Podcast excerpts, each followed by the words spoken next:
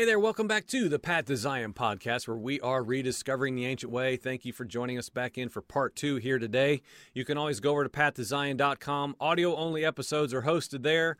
And of course, you're probably watching here on our YouTube channel. Subscribe, won't you, if you want content that's more along these lines. We're kind of in between a lot of different viewpoints and vantage points and beliefs, and we're, we're trying to find what is true according to the Word alone, not our own opinion and not our traditions that we have inherited and not just empty, hollow, uh, ritualistic things either that don't that that somehow miss the heart of the matter.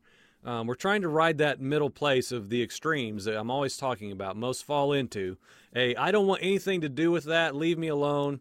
Or if you don't walk right here just like this, then you, God doesn't know you and He never will. We try to walk a line that's that is in between those two extremes, um, believing that Yahweh He He loves a people that's what we talked about in part one. He loves the people. He wants a possession, a treasure. And friend, th- those people enter into becoming those people by covenant. And, and Passover is a is a wonderful covenant example as we talk about a holy and peculiar people who are marked in order to do something, and that is to serve Yahweh, which leads us to the question I ended part one with, which is sticking to the original Passover account in Exodus, of course, that we read is we are told this redundant message that helps us today, I believe, now in Messiah, in the new covenant reality, or at least in the part that is now on the earth, because I don't believe anymore that it's here in absolute fullness, and it only takes maybe 10 minutes of looking through the word to find out that we are here in part. There is a fullness yet before us, friends. If, if there wasn't, then Yahweh wouldn't need to remove us from these bodies of flesh and the kingdoms of men that we're surrounded by. We are now sojourners here. We're traveling through, surrounded by the ways of the nations, and we're continually coming out further and further as we learn our Father's ways as a set apart, holy, kadosh, um, consecrated people. Um, as we said in part one over and over, doing his set apart, uh, marked, holy, consecrated, appointed times, his feasts, his Sabbath. It is one great marker, a huge marker, that we are in fact His people.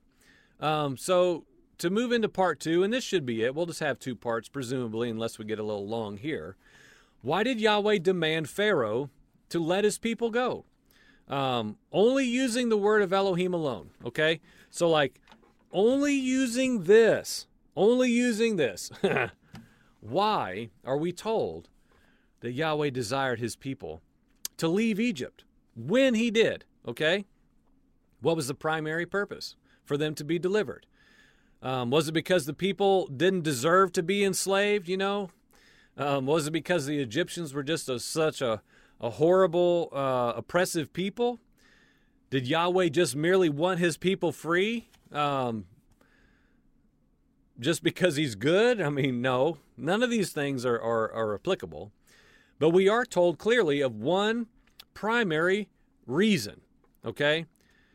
The primary reason, and this is not complicated, but yet this is again, if this doesn't flow over into our New Testament, New Covenant understanding, we have a real breakdown and problem, um, which is why Passover remains for us today as, a, as an ongoing memorial, so that we learn, so that we understand covenant and the covenant, covenant requirements for us to be protected, preserved now in Messiah. The whole primary reason that Yahweh desired his people to be set free was to serve him and no other. Okay? To serve Yahweh Elohim, the God of all gods, and no other. So let's read some Passover um, era texts, okay? And of course, these are all found in Exodus, so I'll just read the references. And we'll start with Exodus chapter 4, 22 and 23. Then you shall say to Pharaoh, Thus says Yahweh, Israel is my firstborn son. And I say to you, let my son go that he may serve me. Okay? If you refuse to let him go, go, behold, I'll kill your firstborn son. So here we are. At the very beginning, no plagues have shown up, no judgments have come, nothing yet, okay? And Yahweh says from the very beginning in chapter 4, look, I'm telling you how this is going to end if you don't let my people go. And I'll add this in for consideration because I thought this was just an interesting thought. I believe Moses knew with every plague that came and went, this isn't how it's going to go. The frogs aren't going to do it. The darkness isn't going to do it. The, the flies and the gnats and the locusts eating up their crops, it's not going to be enough. It's going to take what Yahweh said back in chapter 4, which is just real life back then. If you don't let them go, I'm going to kill your firstborn son. I believe it's at least for consideration because I love thinking about these things that Moses probably thought it's probably going to take this with Pharaoh's hard heartedness. It's probably going to require the ultimate judgment to come. But to our point, right here in the middle, let my son, which is a whole other issue about my firstborn son, um, that Israel is in the heart of Yahweh. There's so much imagery here. Um, but why? Let them go so that he, my firstborn son Israel, may serve me. Okay? Exodus chapter 5, verse 1. Let my people go so that they can celebrate a festival in the desert to honor me. Okay, now this is yet another clue to us, I believe here today, that, that celebrating a festival is how we serve Yahweh, how we honor Him. It's how they honored Him, it's how we honor Him. It's really not that far of a stretch. As soon as we, we allow the chains of the traditions of men to break off of our lives, where we we're a, we're a new church, we're a new church, we're a new church. That's bondage back there. That's law and bondage. We're free now. This helps us, I think. This can make a little bit of a, a, a chink in those chains uh, that is bondage, in my opinion, of, of the religious system we've inherited. That is nothing nothing less than Pharisaicalism as far as like the non believing Pharisees. That's what's so ironic from this chair I sit in now is like the Christians are so hard on the Pharisees, non believing Pharisees. They wouldn't receive Messiah. But Christianity repeats the same pattern that Yeshua confronted with the non believing Pharisees, which is you're clinging to a tradition that was handed to you instead of the ways of Yahweh. You've replaced his ways with your own set of religious ideals. Christianity and non Pharisaical Judaism are pretty much the same. Non believing Pharisaical. I don't know what I said the first time ones who didn't believe Yahweh's ways were, were above their own. And now Christianity has created, from the third century on, in my opinion, a new way to live, a new religion that is, to me, it's just like the oral law. It's been exalted above feast, Sabbath, and Yahweh's Torah. It's been replaced just like the non believing Jews did, the non believing Pharisaical teachers. It's the same pattern. It's very ironic, I know, but um, it's it's very clear. Moving on to our text, though, about why Yahweh desired his people to be uh, set free. And this is going to serve a point here in mere moments. Chapter 7, verse 16, of course, the, all these from here on will be in Exodus, and I'll keep moving. Yahweh, the Elohim of the Hebrews, sent me to you to say, Let my people go so that they can serve me in the wilderness. 8, verse 1. Let my people go so that they can serve me. 8 verse 20. Let my people go so that they can serve me. I don't need to look anymore. 9 1.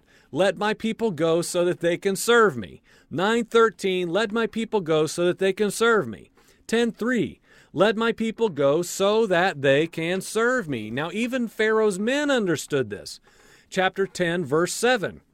Pharaoh's servants said unto him, How long shall this man be a snare unto us? Let the men go. Why? So that they may serve Yahweh their Elohim. 1026. We must take from our cattle to serve Yahweh our Elohim. We ourselves will not know how we will serve Yahweh until we arrive there. 1231. Pharaoh summoned Moses and Aaron by night and said, Up, Go out from among my people, both you and the people of Israel, and go serve Yahweh as you have said. Exodus 10:24. Pharaoh summoned Moses and said, "Go, serve Yahweh, but leave your flocks and herds behind. Your children may go with you." But Moses said, You must also see that we have sacrifices and burnt offerings, so that we can sacrifice to Yahweh our Elohim a service, serving Him. Our livestock must go with us also, Not one hoof will be left behind because we choose. Um, we must choose some of them to serve Yahweh our Elohim. And we don't know which ones yet we will need to serve Yahweh until we get there. Friends, do we see why the people of Yahweh Elohim needed set free? In order to serve Him, to do a service to Him. Most importantly, friends, let us see this clearly. I believe, and I shared this the other night at our gathering, that I believe that Pharaoh would have let the men, women, and children go. I think he really meant it that time. A lot had already happened. I think he was going to say, you know what, get out. But he said, but your cows have to stay. Moses was so set on them leaving in perfect completion of deliverance, they wouldn't go and spare the lives of the men, women, and children if they couldn't take the animals for sacrifice to serve Yahweh. It was that severe, it was that important to these people to rightly serve Yahweh Elohim as he required of them that they said, We will stay here under your heavy hand as slaves if we can't go out and serve Yahweh our Elohim as he requires. If we're not going with our animals for sacrifice, I'm sorry, man, we're not leaving. We either all go, including the cattle, or we're right here waiting. Do we understand how important that is? That they understood that we're, we're only going if we're going out to serve Yahweh Elohim. It's incredible to me. But it must be according to the way he prescribed, which this demonstrates, uh, in my opinion. And it should be as important for us to, as important to us today, this side of Messiah, as it was for, uh, for Moses that night, for Moses that experience. Okay. Um, we have to talk about this for just a minute, okay? Because a lot of people will get hung up on translations, and some translation translations will say they had to go so that they might worship Yahweh so that they could go out and worship God. But we have to understand if we look at the words in the Hebrew and follow their their um, most popular usage, I don't believe that's a good translation. Example Genesis 2, verse 15 Yahweh took the man, we're all the way back at creation with Adam, and he gave him rest in the Garden of Eden in order to cultivate and work it and to keep it. Okay? This cultivate and work is serve. Okay? And this, again, we don't do anything today but just bask in the goodness of Jesus. Works are under the law. Oh, the works of the law, which is a whole other misunderstanding, the works of the law. I'm not under law, brother. I'm free. Okay. Why are Yahweh's people set free? To serve Him.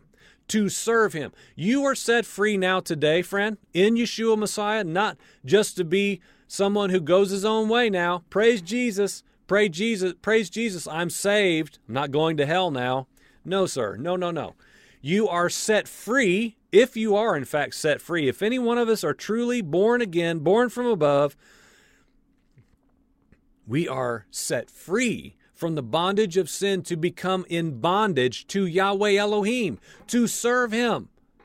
We were slaves to sin. Now we are slaves to Yahweh via the Messiah because Yeshua, our model example that we give our lives to go into and through, was a servant to the utmost, washing the feet of his disciples.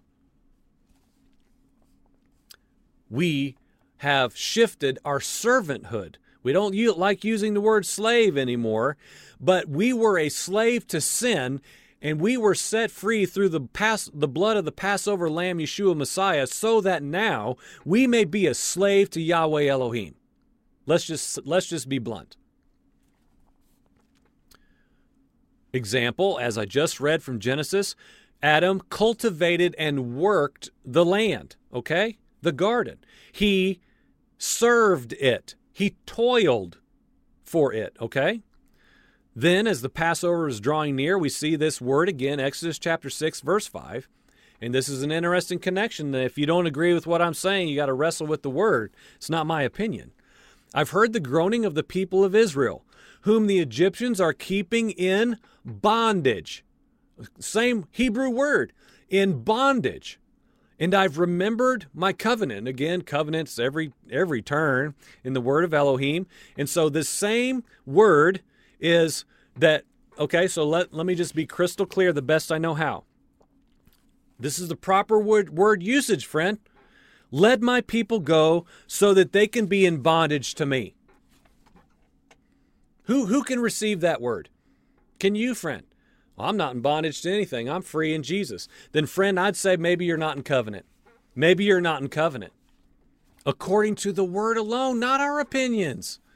And surely not according to the traditions of men, Christian doctrine we've been handed that says, accept Jesus into your heart, be born again, and go about your business. You're free now.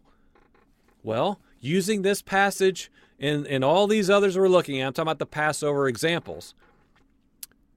Why were we set free? Why were we set free from being in bondage to sin, to slavery? To become servants of the Most High. Servants. Doing what He prescribed as He desires. Cain and Abel, anyone? Cain and Abel? So again, in Hebrew, Yahweh looks down upon his set apart, consecrated, holy treasure people his prized possession, his firstborn son, and he says, they are in bondage to Egypt. Okay? And so he said, Let my people go, so that, to use the Hebrew word correctly, so that they might be in bondage to me, so that they might serve me. As we talk about what? A people who were marked in order to serve Yahweh. Okay?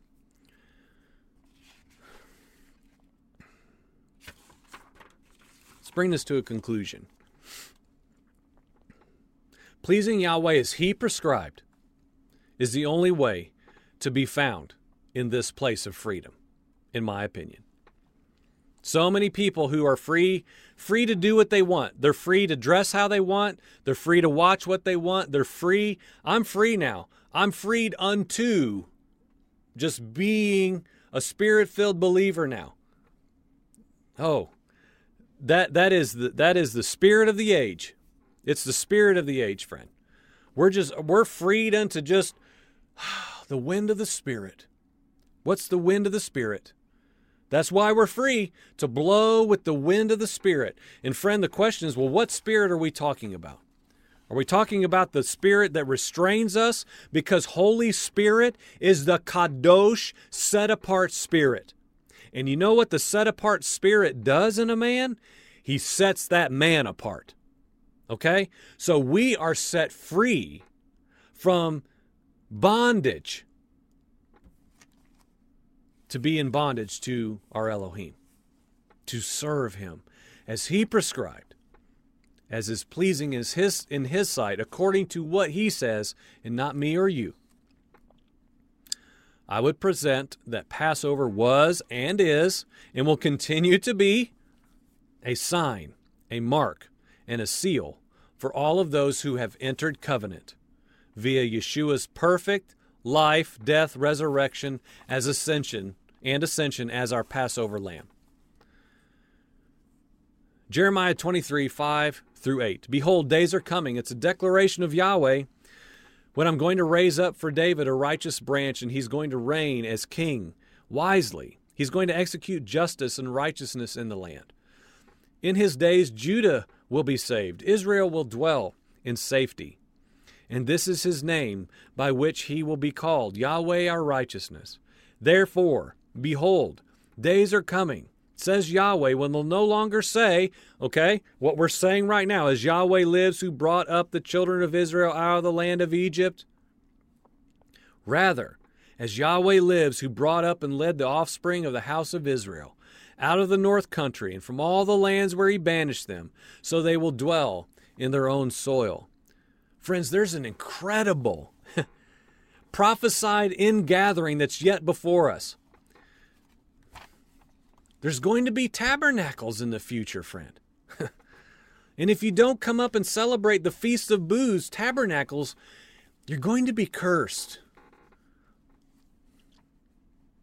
Yeshua, the prophesied king of Israel, the one who is going to restore a perfect, perfect, righteous, set apart kingdom.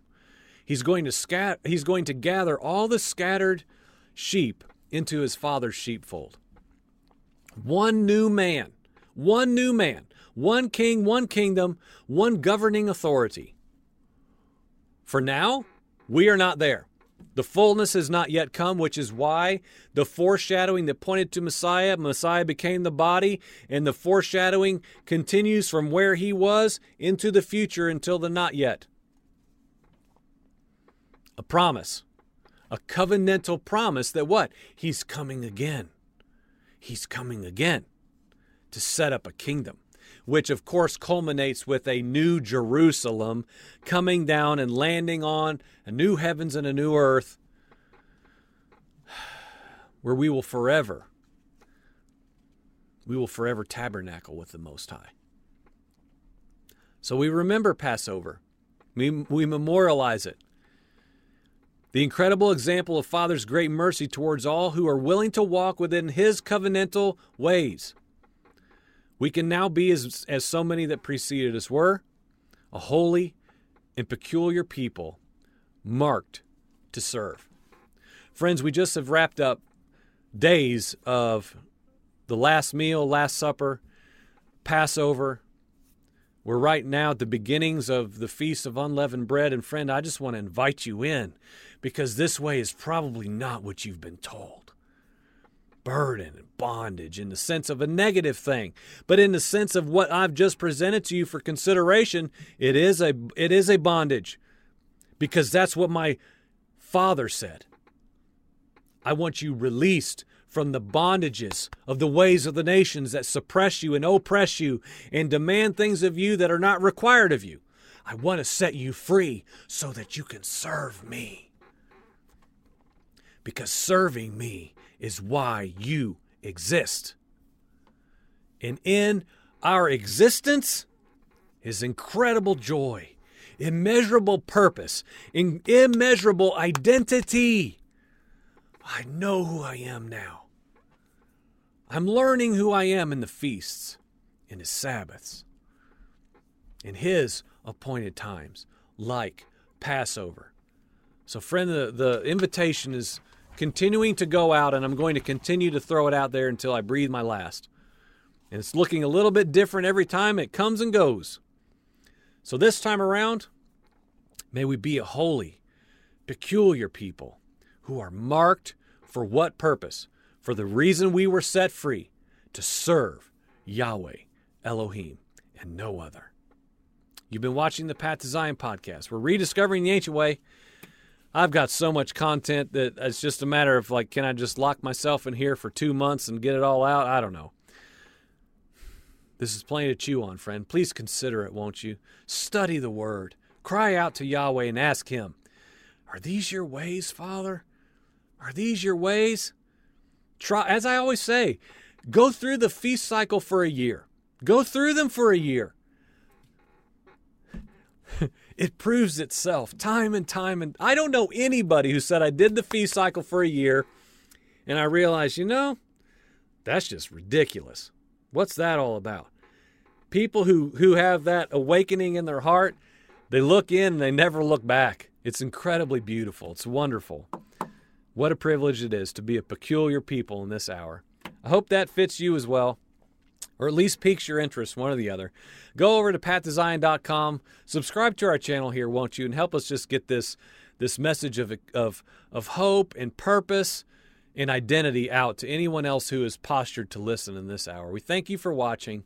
Amen. Purpose and identity out to anyone else who is postured to listen in this hour. We thank you for watching. Amen.